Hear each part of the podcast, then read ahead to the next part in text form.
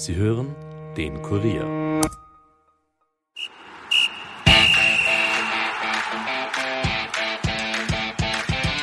Nachspielzeit. Der Euro-Stammtisch des Kurier. Mit Ulrike Kriegler.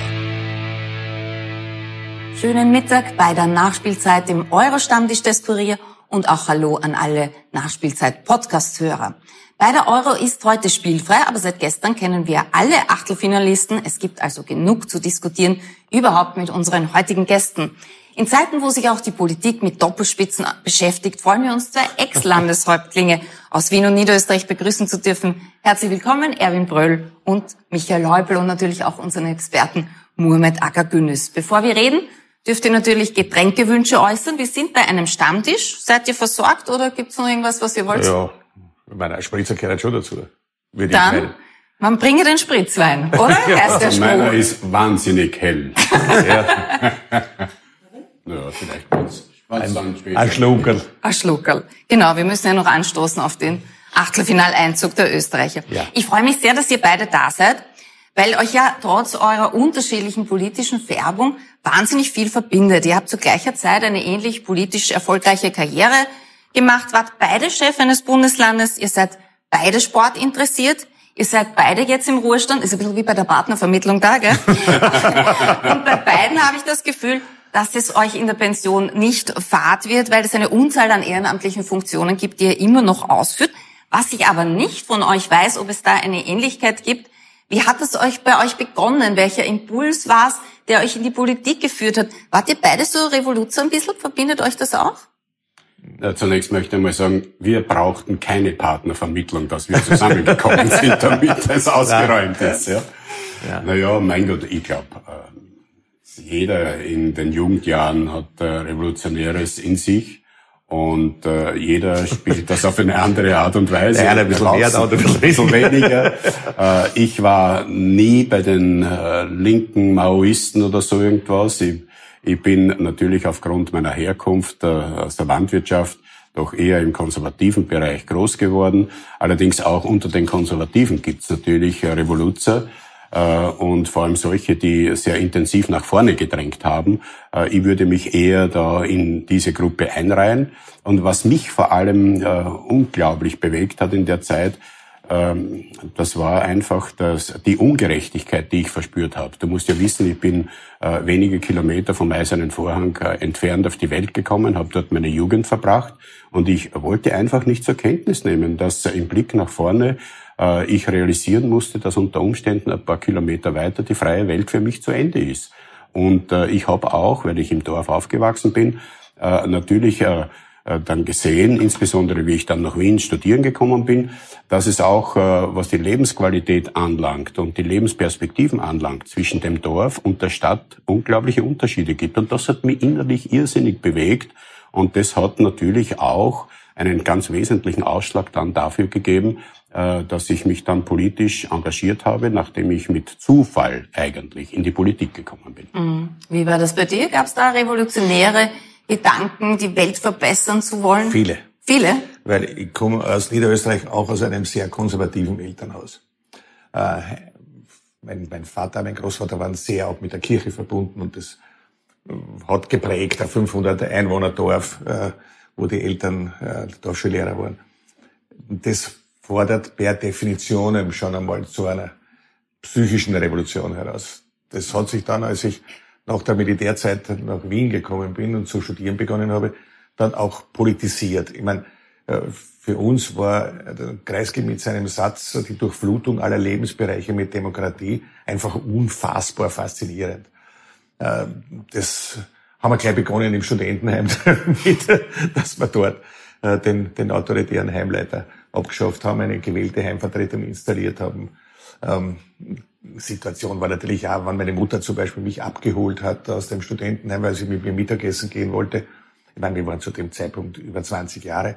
Äh, dann musste sie unten beim Portier warten und konnte mich nicht vom Zimmer abholen, weil Frauen dürften nicht hinein. Also das ist äh, eine, eine revolutionäre Situation und die ist auch sofort mit einer Miniaturrevolution auch entsprechend äh, beantwortet worden. Aber was sozusagen geblieben ist, das war natürlich schon dann der Wechsel in das Lager der Sozialdemokraten, Denn für uns waren die Frage der Gerechtigkeit, ähnlich wie Erwin das gesagt hat, untrennbar verbunden mit dem Begriff Freiheit und Demokratie, untrennbar. Alles, was dann von anderer Seite erzählt wurde, war für uns unakzeptabel, vor allem was jenseits des Eisernen Vorhangs sich an dem sogenannten Realsozialismus angespielt hat. Also überhaupt nicht verführerisch, überhaupt nicht einmal eine Idee wert. Und äh, ja, das hat meinen Vater zwar sehr gestört, aber und aber viel Unverständnis, aber ja, so wie mein Studium habe ich auch das durchgezogen. Sehr gut. In eurer aktiven politischen Karriere hat man oft das Gefühl gehabt, euch geht's beiden um die Sache. Also das, das war irgendwie auch so eine Gemeinsamkeit. Man hat oft das Gefühl gehabt, obwohl ihr da aus unterschiedlichen Lagern kommt, ihr zieht da am gleichen Strang. Wien und Niederösterreich. Habt ihr euch manchmal auch abgesprochen? Ah, jetzt kommt's ans Licht. Wir sind ja unter uns. Ja, ich würde so sagen, ähm, jemand, äh, der in der Politik gemeinsame Sache machen will, äh, der muss zunächst einmal selber wissen, was er will und dann muss er natürlich auch die Fähigkeit haben, einzuschätzen, was das Vis-à-vis -vis unter Umständen mhm. auch will. Und äh, klug ist es nur in der Politik, wenn man vor ganz entscheidenden Gesprächen äh, schon äh, sich auch ein bisschen informiert gegenseitig und das funktioniert natürlich dann optimal, wenn man sich auch persönlich versteht, so wie bei uns zwei das der Fall war und der Fall ist.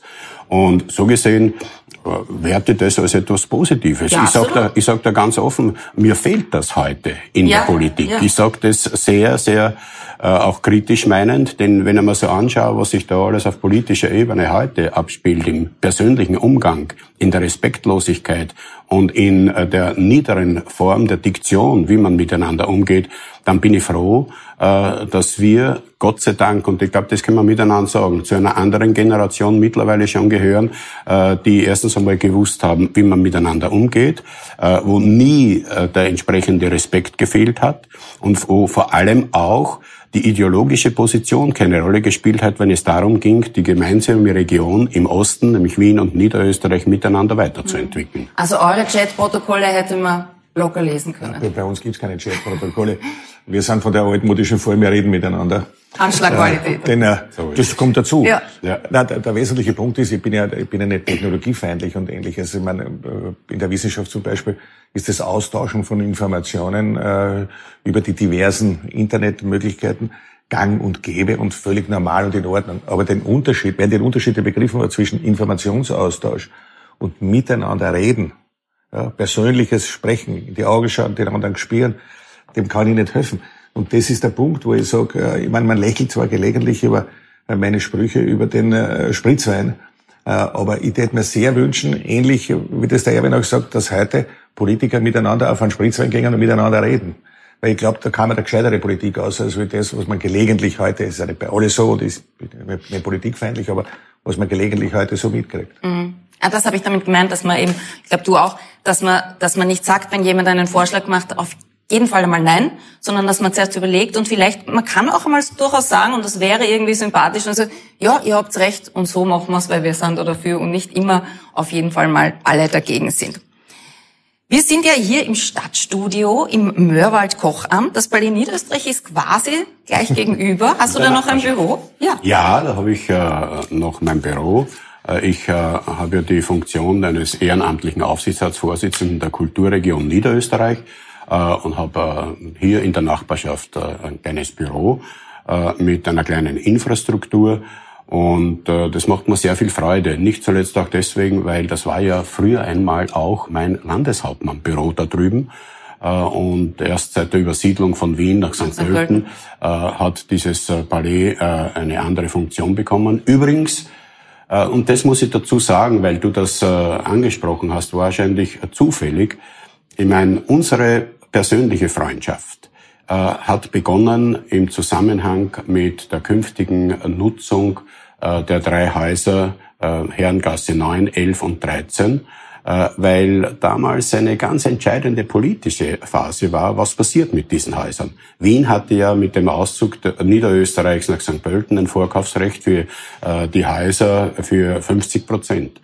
Und zwischen uns beiden äh, ist letztendlich endlich mit Handschlag vereinbart worden, ein vernünftiger Abtausch äh, von Grundstücken, äh, die für Wien interessant waren in der Weiterentwicklung der Stadt. Und ich wollte einfach auf diese äh, renommierte Adresse, die gleichzeitig ja ein wunderschönes Schaufenster für Niederösterreich im Herzen der wunderschönen Bundeshauptstadt Wien ist, einfach nicht verzichten. Und das haben wir beide mit Handschlag besiegelt, eine Grundlage gelegt, wo ich einfach glaube, wo sowohl die Stadt Wien als auch wir als Niederösterreich am Weg in die Zukunft noch viel profitieren werden. Sage ich ja, Handschlagqualität. Ihr habt beide eure politischen Karrieren beendet. Erwin Bröll hat als erstes im Ruhestand ein Buch geschrieben, einen Leitfaden für den Rücktritt aus Spitzenpositionen. Es heißt Außer Dienst. Es gibt mehrere Bücher über Michael Häupl, aber gibt es auch irgendwann eines von Michael Häupl? Ja, im Herbst wahrscheinlich. Ja, wirklich? Mhm. Wo auch so außer Nein, Dienst, der Rückzug aus der wir, wir sind dort auch am Arbeiten, wir sind auch am Schreiben. Wir sage ich bewusst, weil ich es ja nicht alleine mache. Aber schauen wir mal, was daraus wird. Es gibt eines auf jeden Fall mit Sprüchen von Michael Häupl, denn was euch auch verbindet, ist immer ein guter Schmäh, oder? Den habt ihr beide. Habt ihr Zeit, jetzt ein bisschen so auf Stammtischen zu gehen, sofern man das darf, und ein bisschen wirklich nur Schmäh zu führen, oder seht ihr euch manchmal privat auch? Ja, jetzt, jetzt schon. Ja, privat äh, sehen wir uns aber natürlich, wir waren beide sehr vorsichtig und natürlich auch unsere Familien sehr vorsichtig in der Corona-Zeit. Zu Recht. Ja. Man hat diese Krankheit ja auch ernst nehmen und nicht herumblödeln. Aber jetzt ist manches, würde ich sogar sagen, vieles leichter. Und äh, also ich muss ehrlich sagen, momentan kann ich mich vor Einladungen zu privaten, aber auch so halb privaten äh, Veranstaltungen gar nicht reden. Ich muss das sehr auswählen, weil sonst geht's mir wie früher. Ich bin ja, Pensionist, ich weise die Leute immer darauf hin. Jetzt bleiben wir ein bisschen beim Fußball. Erwin, ich weiß, es gibt den Club Niederösterreich, da wird für karitative Zwecke finden ein Legendenspiel statt und es gibt einen Fußball-Legendenstammtisch, den du jedes Jahr vor Weihnachten magst. Denn wann gibt's den und wer kommt da alles? Naja, ähm, beides. Du hast offensichtlich ganz intensiv recherchiert. Ich habe eine gute Quelle. Ah, ich verstehe. äh, ja, zunächst einmal zum Club Niederösterreich. Äh, das ist an und für sich ein Verein, äh, der sich äh, zukunftsträchtigen Themen gewidmet hat, schon über Jahrzehnte zurück. Und eine wesentliche soziale Facette ist auch die Mannschaft des Club Niederösterreich, wo wir gespielt haben, was mir übrigens eine, die Blessur meines rechten Knies eingetragen hat durch einen Steilpass von Peppi Hickersberger. Das verzeihe ich ihm bis heute nicht, aber das ist halt einmal so im Sport. Und äh, was hier hereingespielt wurde äh, und wird, das wird für soziale Zwecke verwendet. Ähm, und Gründungsmitglied äh, im Fußballclub war der Hansi Butzek, eben der Peppi Hickersberger gespielt haben, da schon der Andi Herzog, der Toni Polster, also klingende Namen äh, der österreichischen Fußballgeschichte, muss man mittlerweile sagen. Und ähm, aus dieser Gruppierung hat sich äh, dann eine kleine Gruppe herausgebildet, äh, äh, die sich jedes Jahr meist am letzten Sonntag vor Weihnachten mhm. irgendwo in Niederösterreich trifft. Da ist der Herbert Prohaska dabei und auch andere klingende Namen, die ich schon genannt habe. Und dort rennt wirklich der Schmäh. Das ist quasi das Danke für das, was im Laufe eines Jahres hereingespielt wird. Und da gibt's auch eine ehrliche Freude bei jedem, äh, darüber, dass wir im abgelaufenen oder gehenden Jahr ähm, Familien helfen konnten, die es einfach nicht so leicht hatten, wie es wir Gott sei Dank haben. Ich glaube, du hast noch eine aktive Fußballkarriere hinter dir, oder? Äh, ja, äh, als Bub habe ich gespielt beim Vorwärts Krems. Ähm, das hat sich allerdings halt mit Beginn des Studiums etwas zerschlagen. Ich habe dann eine Zeit lang noch bei einer Rusche Auswahl gespielt, aber das war alles bei weitem nicht mehr so ernst und äh, später dann ähm, habe ich versucht, meiner Ausreise ein bisschen zu helfen. Meinem Herzensclub schon seit. Bist du immer noch aktiv? Als Fußballer? Nein, nein, als äh, bei der Austria. ja, ich bin, ich bin dort Kuratoriumsvorsitzender. Eben. Aber äh, als ich 60... Nein, also ich danke für mich, danke schön, danke schön. Vom Kondolenztelegrammen ist abzusehen. ähm, äh, bis als ich 60 wurde, hat der Pepe Hickersberger äh, zu mir gesagt, also jetzt spielst du aber nicht mehr mehr. Sag ich, wieso sagst du das ausgerechnet du? Sagt er, du, da geht's ja nicht darum, dass du nicht beieinander warst, obwohl mit 60 war ich nicht so gut beieinander, muss man ehrlich sagen auch. Sondern es geht um die anderen. Die finden das sicherlich alle lustig, wenn sie da reinfahren können. Lass das. Ja. Das habe ich auch befolgt und daher sind wir Knieschicksale ja, mir erspart geblieben. Ja, man muss wissen, wann das. Also mein Mann spielt auch, hat auch sehr gut Fußball gespielt und der sagt jetzt immer, er will nicht bei so Legendenspielen spiel, äh, spielen, weil er sagt, so wie will, so kann ich nicht mehr und so wie ich kann, so will ich nicht spielen. das hat viel für sich. Das hat viel für sich, weil im Kopf ist das alles noch ein bisschen anders beieinander. Ja. Wie ist das bei dir? Spielst du noch bei so?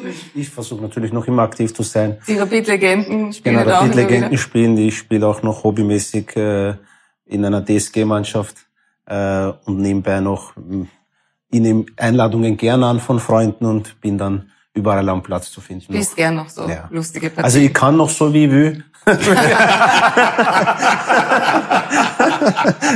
super. Wir reden über Fußball. ja, und jetzt reden wir auch gleich weiter über Fußball. Wie habt ihr die Euro bis jetzt verfolgt? Ja, ich habe sie relativ intensiv verfolgt, wenn ich so Revue passieren lasse bis jetzt. Wahrscheinlich am intensivsten in den letzten Jahrzehnten, natürlich, weil ich äh, jetzt auch wesentlich mehr Zeit habe. Und äh, ja, ich find's wahnsinnig spannend. Vor allem äh, der gestrige Abend war ja äh, nicht vom Pappe, muss man schon sagen. Ähm, und äh, für mich gibt's mittlerweile in der jetzigen Situation schon einen Sieger, nämlich einen Sieger der Herzen, die Dänen. Die Dänen, natürlich. Äh, das ist schon unglaublich, was da alles passiert mhm. ist. Wir haben zufällig an diesem Abend äh, auch miteinander verbracht und wir haben mitgebankt äh, mit Ericsson, was sich da äh, alles äh, noch entwickeln wird.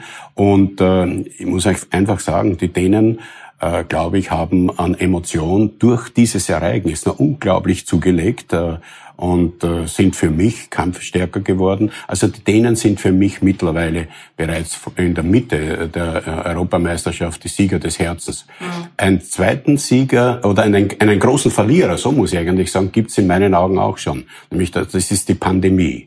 Äh, denn äh, man merkt einfach, wenn man sich den Unterschied anschaut, äh, wenn man jetzt äh, äh, zuschauen kann, die Spiele vor Publikum im Vergleich zu dem, was sich da im letzten Jahr oder eineinhalb Jahren abgespielt hat, da merkst du einfach, was Publikum und Atmosphäre auch für den Fußballsport bedeutet. Und daher bin ich froh, dass die Europameisterschaft in der Form so abgewickelt werden kann, wie sie abgewickelt wird. Und ich bin auch froh, dass die Pandemie das erste Mal für mich zumindest eine große Niederlage erlitten hat. Mhm. Naja, für die Österreich-Fans ist es yes, ja, für noch schlimmer. Ja, ja, das ist, für den Samstag. Hast du das Spiel gegen die Ukraine verfolgt? Ja, natürlich, wie viele andere Spiele auch. Ich habe extra vor Beginn der Europameisterschaft noch einen zweiten Fernseher bei uns zu Hause gekauft damit man da damit man die Parallelspiele sehen kann. Nein, weil das sondern damit, damit man keine Diskussionen darüber haben, wann ich wieder mal Fußball schaue. Es lässt sich ja technisch solche Konflikte leicht auch im Vorfeld schon auflösen. Nein, ich habe relativ intensiv, ähnlich wie Erwin, äh, das verfolgt, weil natürlich auch mehr Zeit da ist. Und ich muss sagen, ähm, ich bin eigentlich vom Niveau, der Großteil, nicht alle, aber ein Großteil der Spiele äh, fasziniert. Das ist wirklich, wirklich stark. Und die Österreicher gegen die Ukraine, muss ich sagen, war für mich eines der besten Spiele, die ich von einer österreichischen Mannschaft in den letzten zehn Jahren gesehen habe. Es war wirklich gut. Wir haben toll in die Tiefe gespielt, es war wirklich, war in der Verteidigung sehr stabil. Also, allerhand. Es ist nicht schlecht. Was glaubt ihr, was, da, was ist da passiert? Also was ist anders gewesen zu den Spielen davor? Wir haben, wir wissen ja, dass die Jungs das können. Ne? Wir sehen die in der deutschen Bundesliga. Wir wissen, dass die spielen können. Wir wissen von jedem Einzelnen, dass er eine unglaubliche Qualität hat. Aber was ist da passiert zwischen dem Niederlande-Spiel? Jetzt abgesehen vom Spielverlauf, aber trotzdem, sie haben ein ganz anderes gespielt. Was, also, als Chef weiß man das ja, was man den Leuten sagen ja. muss, oder? Damit sie so funktionieren. Ja, ich bin alles andere als ein äh, großer Stratege und ein großer Taktiker am äh, äh, Feld, am Fußballfeld. Allerdings äh, nach meinem Dafürhalten äh, hat man einfach nach dem Niederlandespiel gemerkt, jetzt geht es darum, äh, wirklich um alles. Äh, und äh, wie Michel schon gesagt hat, äh, erstens einmal eine fundierte Verteidigung und was mir unglaublich gefallen hat, einfach ein Offensivspiel mit allem und dem Letzten, was man hat. Und das ist mir in den vergangenen Jahren ein bisschen abgegangen. Mir war da die österreichische Mannschaft ein bisschen zu zurückhaltend, zu defensiv eingestellt. Ähm, und ich, ich wage jetzt etwas zu sagen, äh, das mag vielleicht am Samstag äh, Mitternacht anders aussehen. Aber ich bin überzeugt davon, äh, dass die österreichische Nationalmannschaft mittlerweile ähm, durch dieses Spiel gegen die Ukraine ähm, voller Adrenalin ist und im Fußball, und das war ja der Peter und die aktiven Fußballspieler, ihr wisst das alle viel besser als ich, äh, aber im äh, Fußball äh, ist nichts unmöglich, sondern da kann es das eine oder andere Mal auch zu einer unglaublichen Sensation kommen. Und das, was da das Ukraine-Spiel mit der österreichischen Nationalmannschaft mental gemacht hat, das ermöglicht uns noch einmal einen Schritt nach vorne. Und schön wäre es natürlich, wenn wir sagen könnten, die Azuris haben wir in die Flucht geschlagen. Nach so vielen ungeschlagenen Spielen, ich glaube 30 Spiele, sind sie jetzt ungeschlagen, elf Spiele haben sie nicht einmal ein Tor. Was würdest du als Chef den Spielern sagen gegen Italien?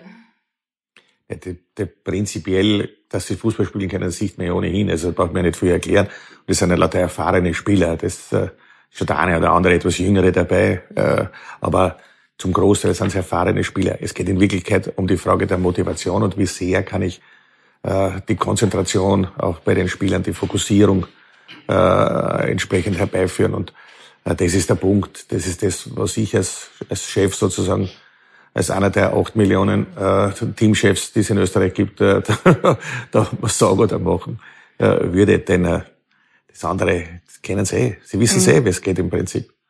Also die Pandemie Aber das nur zu sagen, nur zu sagen, ja. also ich würde mich auch wahnsinnig freuen, wenn wir Italien schlagen würden. Das ist ja gar keine Frage. Nur ich habe die Italiener, jedes Spiel der Italiener gesehen, weil so ein bisschen ein Herzensitaliener äh, immer bei jeder, äh, bei jedem großen Turnier auch gewesen bin. Aber sie sind so gut. Also es müsste ja wirklich eine, ein Sondertag sein. Äh, der österreichischen Nationalmannschaft ist natürlich möglich. Das ist richtig. Äh, das Leder ist rund. Aber es wird wirklich verdammt schwierig. Mhm. Aber wie es in Wien so schön heißt, das sind schon Hausherren gestorben. Ja, das ja. ist richtig. Das ist, das ist, ja, Die Pandemie ey, schon. spielt immer noch ein bisschen mit. Der ÖFB hat zwar einen Antrag gestellt auf Verlegung des Spiels, weil ja keine Fans kommen können ins, ins Wembley Stadion, aber es wurde leider von der UEFA abgelehnt. Heute ist übrigens ein Sondertag, denn David Alaba hat heute Geburtstag. Wir wünschen ihm alles Gute. Ja, seit 1960 hat man nicht gegen Italien gewonnen, aber wir drücken natürlich am Samstag die Daumen und Marcel Sabitzer, der ist auch recht positiv gestimmt. Der hat gesagt, man wird zwar viel hinterherlaufen müssen, aber irgendwie, das, das können sie. Was meint er damit? Ähm, bevor ich jetzt zu der Frage komme, ich glaube jetzt äh, beim Herfahren heute habe ich gelesen, dass es vielleicht doch eine Sondergenehmigung Wirklich? gibt, dass bis zu 2000 äh, Fans anreisen dürfen. Also das sind inkludiert VIP-Fans, äh, äh, Sponsoren und Delegation. Genau, ja. plus äh, bis zu 1000 äh, äh, aus, ähm, ausgewählte, Fans, Fans. ausgewählte Fans dürfen einreisen. Ist ja mal gestanden, ob es jetzt wirklich okay. durchführbar ist, weiß ich jetzt nicht. Aber das einmal dazu. Ähm, wenn wir jetzt zu der Frage kommen, Sabitzer, natürlich spielen die gegen eine sehr, sehr spielstarke Mannschaft. Ähm, wir wissen, dass Österreich sehr stark ist im Spiel gegen den Ball. Hat man noch gegen die Ukraine gesehen, wie man sie unter Druck gesetzt hat. Äh, die Italiener sind natürlich am Ball stärker. Die lassen sich natürlich nicht so unter Druck setzen. Ähm, das heißt, wichtig wird es einmal trotzdem sein, sie einmal so unter Druck zu setzen, dass sie einmal weit weg von unserem Tor bleiben. Mhm. Und dann vielleicht doch die eine oder andere äh, Balleroberung zu haben, um ein Gegenstöße zu starten und aus diesen Gegenstößen äh, vielleicht den einen oder anderen Erfolg zu äh, zu lukrieren. Einfach wird's nicht, das haben wir gesehen, nur wir haben jetzt den Ausgang des Spiels gegen die Ukraine, was uns sehr viel Respekt eingebracht hat durch die, die Italiener. Wir haben gestern einige Ausgänge, äh, die sehr viel äh, Hoffnung machen, mhm. äh, das, was das alles möglich ist, auch gegen sehr, sehr spielstarke mhm. Teams. Äh, von daher, wir wissen, dass Italien Favorit ist, aber die Sache ist noch nicht gegessen, sagen wir so. Die Österreicher haben auch viel Selbstvertrauen, denn Daniel Bachmann hat gesagt, ein Elferschießen, das gewinnen wir. Also unsere Nummer eins ist einmal zuversichtlich. Ja. Gewinnen tun hoffentlich die Österreicher am Samstag. Gewinnen können sie bei uns, nämlich dann, wenn sie unsere heutige Quizfrage beantworten. Es gibt ein Kurier-Fan-Package. Wir wollen von Ihnen wissen, wer wurde als Spieler und Trainer Fußball-Europameister? War das A. Franz Beckenbauer, B. Sinedin Sidan, C. Berti Vogt oder D. Fabian Barthez? Wenn Sie die richtige Antwort kennen, mailen Sie bitte an emstammtisch.kurier.at. Der Gewinner wird morgen im Euro-Stammtisch bekannt gegeben. Im Betreff geben Sie auch noch ein, bitte. Äh, Quizfrage. Was haben wir? 13, glaube ich, heute schon. Und der Gewinner wird per Mail verständigt. Wir kommen gleich wieder, gehen in eine kurze Werbepause.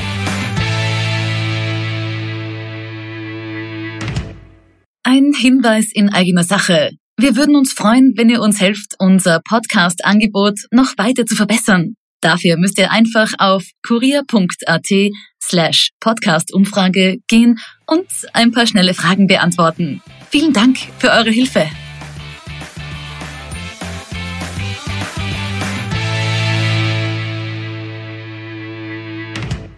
Willkommen zurück bei der Nachspielzeit im Euro-Stammtisch des Kurier mit unseren heutigen Gästen, die Landeshauptleute von Wien und Niederösterreich, Ex-Landeshauptleute Erwin Bröll und Michael Häupl. Ihr seid eigentlich immer noch irgendwie die Landeshauptleute. Gestern waren die Gruppen E und F dran. Slowakei gegen Spanien war das erste Spiel und die Spanier hatten davor erst zwei Unentschieden, waren also ein bisschen in Zugzwang und blieben zumindest zu Beginn ihrer schwachen Chancenauswertung treu haben einen Elfmeter vergeben. Der slowakische Torhüter hilft ihnen dann aber. Heißt er, kommt ihnen zur Hilfe und schlägt sich selber nach einer halben Stunde den Ball ins Tor. Und auch beim zweiten Tor ist es eine Fehlerkette der Slowaken, die den Spaniern zum Torerfolg hilft. Zur Pause steht's 2 zu 0 und in Hälfte 2 erhöht dann Pablo Sarabia auf 3 zu 0 und dann kommen die Spanier so richtig in Fahrt. Es gibt noch ein Tor durch Ferran Torres und auch dann gibt's noch ein Tor, aber das war schon wieder ein Eigentor. Es ist irgendwie die Euro der Eigentore, oder? Genau, mittlerweile haben wir, glaube ich, sieben Eigentore. Und äh, wenn man anschaut, wie viele davor gesamt in der ganzen Europameisterschaft waren, waren, glaube ich, gesamt neun insgesamt. Und jetzt haben wir jetzt bei dieser EM schon nach, nach der Gruppenphase bereits sieben. Also die Spanier damit souverän noch, am Anfang ja gar nicht so sehr, zuerst zwei Punkte. Haben sich die jetzt so richtig warm geschossen, die Spanier? Ja, es scheint so. Äh, mein, äh, jeder Sieg hat natürlich auch emotionell Konsequenzen für eine Mannschaft. Und mein Gott, wie heißt so schön, wenn es läuft, dann läuft's. Ja, bis jetzt ist es nicht so gut gelaufen, ja, jede Chance irgendwo hin Ja, eben. Und ja. Äh, dann kommen halt solche doch Überraschungen zustande. Manchmal merkt man natürlich auch, äh, wann die Selbstsicherheit zurückkommt, weil äh, nicht einmal zwei Minuten am Platz zu stehen und mit dem Fährschall ein Tor zu machen, äh, das ist, zeigt, der ist einfach mental super drauf. Der ist mhm. einfach wirklich gut beieinander. Der hat Selbstsicherheit. Dass er es technisch kann, brauchen wir eh nicht reden drüber. Aber das ist ein, ähm, das spiegelt wieder. Es, ich habe eigentlich damit gerechnet, dass die so weiterspielen dann und das äh, noch ein viel höherer Sieg wird, weil die Slowaken sind zerfallen. Äh, das hat jetzt mit dem, mit dem unglückseligen Agieren des Tormanns am Anfang gar nichts zu tun. Den Elf hat er wieder gut gemacht, das war alles in Ordnung. Also, das äh, werden wir noch einiges sehen, was mhm. die Spanier noch zusammenbringen. Jetzt haben sie sich wahrscheinlich, wie der Erwin gesagt hat, eingeschossen. Gut, dass ihr euch gut auskennt, denn wir, ihr müsst dann noch äh, tippen. Wir wollen ja unseren Zuseherinnen und Zusehern helfen. Im Parallelspiel heißt es für die Polen Sieg oder Urlaub. Die müssen beim Gruppenersten Schweden ran. Die Schweden gehen aber durch Emil Forsberg schon nach 90 Sekunden in Führung. Und 1 zu 0 ist auch der Pausenstand.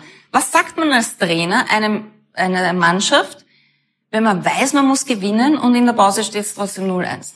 Na, erstens einmal ist Geduld gefragt. Äh, nichtsdestotrotz, 1-0 ist ein Ergebnis, was man noch aufholen kann. Besonders wenn man einen Robert Lewandowski Genau, also es ist noch aufholbar. Das heißt, man muss nicht mit vollem Risiko in die zweite Halbzeit gehen. Äh, dann muss man sich anschauen, wie die erste Halbzeit gelaufen ist, was war der Plan, was hat der Gegner umgesetzt, was habe ich umgesetzt und welche Möglichkeiten ergeben sich für uns und diese dann genau anzusprechen und versuchen, das jetzt ein bisschen anders umzusetzen, um eben zu Torchancen zu kommen.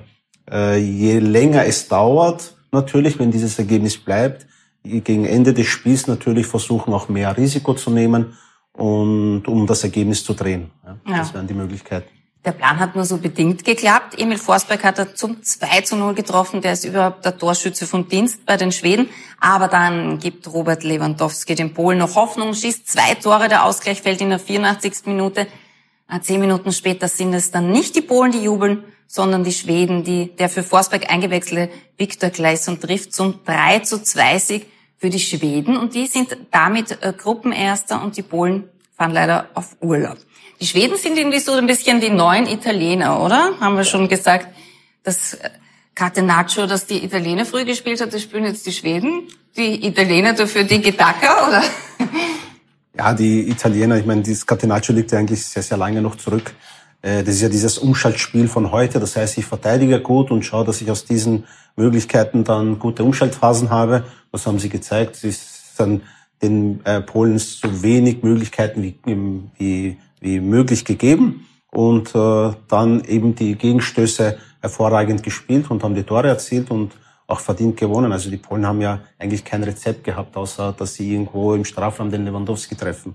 Das heißt, äh, naja, das, das hätte ich schon gerne mal ja, ja, aber ich meine, es, es reicht halt nicht, wenn man nur einen Weltklasse-Spieler drinnen hat und auf den man angewiesen ist, sondern äh, das ist dann schon auch für den Gegner leicht ausrechenbar.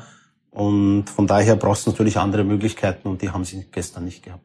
Ja, die Schweden sind schon ein bisschen eine Überraschung, oder? Dass die da so performen und ja, sogar wenn die Gruppe gewonnen Wenn ich dir folge, dann würde ich sagen, dann wäre es mir sehr, sehr recht, wenn wir am Samstag die Schweden äh, für die Italiener austauschen würden. Denn ja. die Bilanz gegen die Schweden von Österreich ja. ist eine wesentlich bessere und hoffnungsfrohere als die gegen die Italiener. Vielleicht stellen wir da noch einen Antrag an die UEFA. Ja, eben. Todesgruppe F, ja, bei uns, bei uns, also das Spiel Italien gegen Österreich, darf man nicht vergessen, es spielt der beste Gruppenerste gegen, gegen den besten Gruppenzweiten. Man also soll es nicht glauben, oder? Man muss das erwähnen. Österreich ist bester Gruppenzweiter. Wir haben gerechnet, hoffentlich werden wir bester Gruppendritter oder zumindest zu den vier Besten, weil da kommen wir noch weiter. Na, jetzt sind wir bester Gruppenzweiter. Schauen wir mal. Die Todesgruppe F, die wurde auch gestern entschieden. Deutschland, Ungarn, Portugal und Frankreich in einer Gruppe. Und bei den Deutschen hat wie erwartet Leroy Sané den Verletzten oder zumindest angeschlagen war Thomas Müller ersetzt. Und es beginnt aber unglaublich, denn die Ungarn gehen im Regen von München in Führung. Adam Salai bei Kopf, den kennen die Deutschen ja gut, der spielt ja in Mainz. Pausenstand 1-0 für Ungarn. Und aus einem Freistoß folgt dann der Ausgleich der bis dahin überragende Gulacsi fährt aber daneben. Oder es ist doch irgendwie der Tag der Tormänner gewesen. Genau, gestern. also wir haben gestern drei Riesenfehler gehabt, äh, die den Ausgang des Spiels eigentlich geändert haben. Das erste Tor hast du ja äh, angesprochen, äh, wo der slowakische Tor den, den mhm, Ball ins eigene, eigene Tor. Tor hält. Da fährt der Gulacsi vorbei und steht dann eins zu eins. Und beim dritten Spiel, ja. Frankreich gegen Portugal, da komme ich auch noch hin, wo der, äh, der wo seine genau, wo der Hugo Loris äh, den, den Gegner fast K.O. schlägt. Also es war wirklich ein, ein Tag der Tormänner gestern. Mhm. Ja, bei diesem Freistoß, wo Gulacsi daneben fährt, da gleicht dann Kai Havertz aus. Aber im Anstoß, gleich nach dem Tor, gehen die Ungarn erneut in Führung und zu diesem Zeitpunkt wäre dann Deutschland auf Platz vier gewesen. Aber es wäre nicht Deutschland, denn wir kennen alle das Gary Lineker Zitat, oder? In der 84. Minute ist es dann soweit und 2 zu 2 und damit bleiben die Deutschen im Turnier. Jogi Löw bleibt die Blamage in seinem letzten Turnier erspart. Was wird der jetzt machen, der Jogi Löw? Was glaubt ihr? Bitte, mit der Mannschaft? Er, nein, nicht mit der Mannschaft, sondern er selber. Ah, er, selber. er hört ja auf. Er, wird, er hat gesagt, er will, glaube ich, noch einen Club trainieren. Ist vielleicht... Gut, wir haben ja angesprochen, also er muss sich keine Sorgen machen, dass er äh, suspendiert wird oder dass er gehen, gegangen werden muss, sondern er geht sich sowieso er geht freiwillig. Das hat er sich einmal erspart. das erspart sich auf jeden Fall. Und, und bei der Austria war er schon Trainer. Ja, bei der Austria war er schon Trainer. Da war ja fast jeder schon Trainer. Aber das, das Spiel gestern war natürlich äh, fast eine kleine Sensation. Wir haben ja äh, auch wir natürlich den Ungarn so gut wie nichts zugetraut. Und dieses Spiel gibt natürlich auch Hoffnung für die österreichische Mannschaft, aber so wie die Ungarn gestern verteidigt haben, auch die Deutschen, die, die haben rundherum gespielt um diesen Block, haben nicht gewusst, wie sie Torchancen herausspielen sollen, haben, glaube ich, weiß ich nicht, wie viele Flanken in den Strafraum äh, äh, gemacht und äh, und dann natürlich auch nach dem 1-1 der direkte also ja, Anstoß, Ballretour hoch nach vorne und das 2-1, das gibt normalerweise auch einen mentalen Knacks. Und aber die Deutschen wären nicht die Deutschen, wenn sie nicht doch irgendwie zurückkommen und sich weiter qualifizieren. Ah, mal schauen. Portugal, Frankreich in Budapest, das war hart umkämpft und von Elfmetern geprägt. Der erste für Portugal.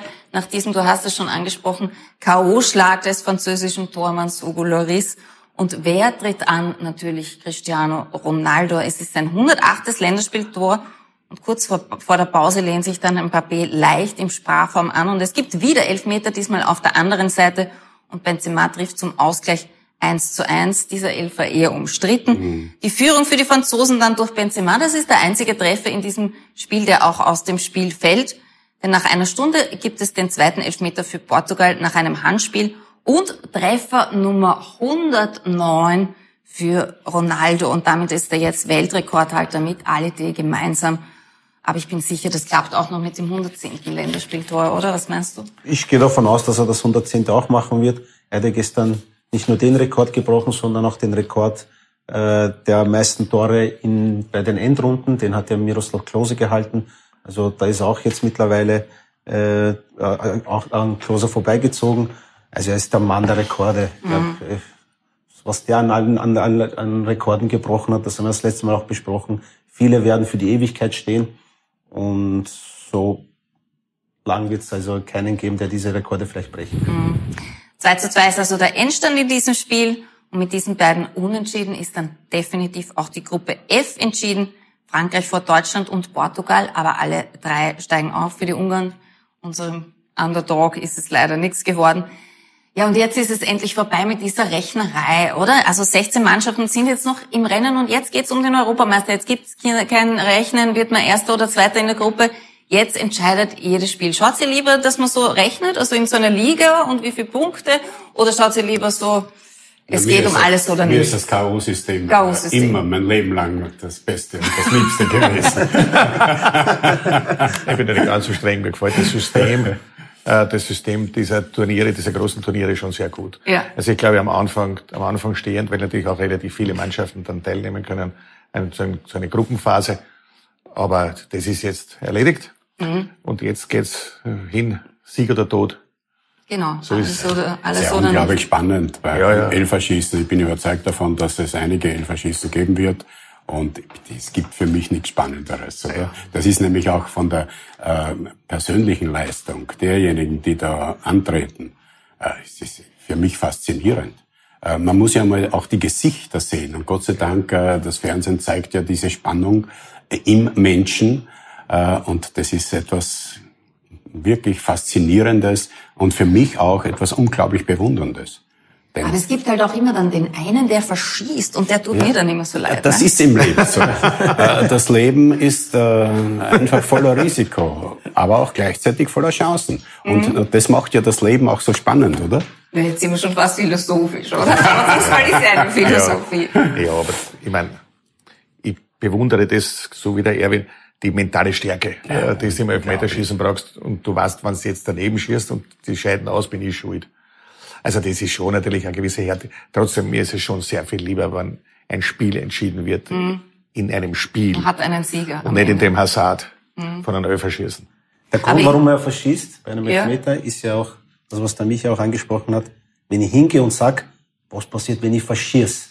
Ja, also genau. negativ, diese negative, negative ja. ja, so wie du gesagt ja, ja. hast, das sieht man oft genau, schon im Gesicht. Ich sag auch, wenn einer hingeht und sage, uh, der faschist, das wird nichts. Aber wenn ich mit einer Überzeugung hingehe... routinierteren Hasel, genau. den Ronaldo, äh, gibt's ja fast nicht. Und wenn Stimmt. du das gestern gesehen hast, äh, diese Mimik von dem, diese Anspannung ist ja unfassbar. Mhm. Hat auch schon Elfer verschossen. Hat ja, auch schon gegen Österreich, ja. Gegen Robert Almer hat er verschossen. Weil der Robert Almer so eine Ausstrahlung gehabt hat wahrscheinlich, oder? Selbstverständlich. Natürlich, nur deswegen. Der war reingespielt. Ja, bei uns kann man viel gewinnen, nämlich einen LG 55 Zoll. Hättest du dir keinen neuen Fernseher kaufen müssen? Nach der Euro kann man gewinnen bei uns. Inklusive Simply TV. Was man dazu tun muss, ist tippen, wer wird Europameister. Also ist eigentlich ganz leicht, oder? Also, nichts leichter als das.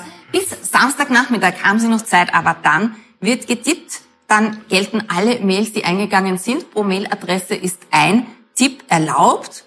Und Sie mailen bitte an europameister.kurier.at und im Betreff Europameister. Und dann kommt nach dem Finale dieser LG 55 Zoll zu Ihnen. Wenn wir mehrere Tipps haben, entscheidet das los. Wir brauchen von Ihnen die Finalpaarung und den Spielstand nach 90 Minuten. Und heute wollen wir vier das mal gemeinsam ausführen. Wir helfen Ihnen zu Hause da mal ein bisschen beim Tippen und wollen unsere Finalpaarungen ermitteln. Wir schauen da jetzt mal nach, wie das Aber nur zur ausgegangen ist. Als Warnung, wir als Experten werden jetzt den, das die finale Paarung bestimmen und vielleicht auch den Sieger aber wir wissen, Experten liegen auch sehr, sehr oft falsch. Natürlich. Ja. Danke für den Hinweis, vorweg. Ich trage noch unsere letzten Ergebnisse ein. Damit haben wir alle Gruppen entschieden. Wir wissen ja eh schon, wie das weiter und wir haben auch schon die Achtelfinalpaarungen eingetragen und wir beginnen einmal beim Achtelfinale 1 und das ist Wales gegen Dänemark. Für wen tippt ihr da?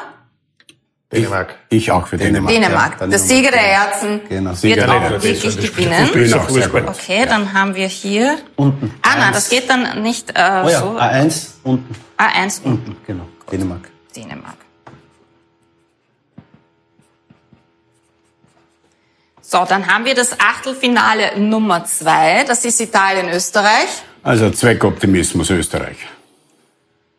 Michael? Wenn ich, da bin ich in einer ganz schwierigen Situation, weil eigentlich glaube ich und hoffe ich, dass Italien Europameister wird. Wenn sie aber gegen Österreich schon verlieren, können sie das nicht werden. Ein schlagkräftiges Argument. Schwi schwierig, schwierig. Also wenn man patriotisch... aber patriotisch sieht, sagen wir, patriotisch sind wir in erster Linie, also Österreich. Moment, du sagst auch Österreich. Ja gut, ich bin jetzt overruled worden. also, wir sind in einer Demokratie 2 zu 1. also, von daher... Also wir entscheiden uns da nach Gefühl, sehe ich schon. Dänemark, Österreich, Ja, A2. Nach Wunsch. Also das Wunsch noch geholfen hat. Obwohl Weihnachten jetzt ist, ist zwar nicht, aber... Weil der David Alaba heute Geburtstag Ja, hat, oder? genau, ja, genau, das ist ein gutes Argument. Ja. Er wird sich sehr freuen.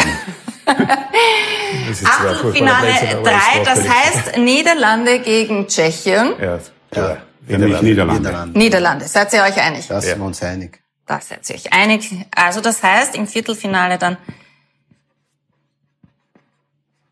Niederlande gegen Dänemark. Ich hoffe, ihr könnt meine schiere Schrift lesen. Das Achtelfinale 4 lautet Belgien gegen Portugal. Das wird schon schwieriger, oder? Schwierig. Also ich bin für meine Lieblingsmannschaft oder Lieblingsspieler. Lukaku, das bei heißt Belgien. Belgien. Ich, Aber ich, Lukaku gegen Ronaldo, das ist auch ein ja, aber schönes ich, Duell, ich oder? tippe trotzdem auch äh, eher Belgien. Eher Belgien. Ich auch. Wirklich. Ihr seid euch so einig. Siehst du, ich habe ja gesagt, da gibt es viele Gemeinsamkeiten. Das heißt aber, wir würden dann im Viertelfinale auf Belgien treffen. Damit ist Belgien gegen Österreich in diesem Viertelfinale. Ähm, Viertelfinale 5, Kroatien gegen Spanien. Äh, da lasse ich jetzt auch mein Herz ein bisschen sprechen, weil äh, erstens einmal meine Frau liebt den äh, Modric und ich mag ihn auch sehr. Der König von Kroatien. Ja. Der König von Niederösterreich liebt den König von Kroatien.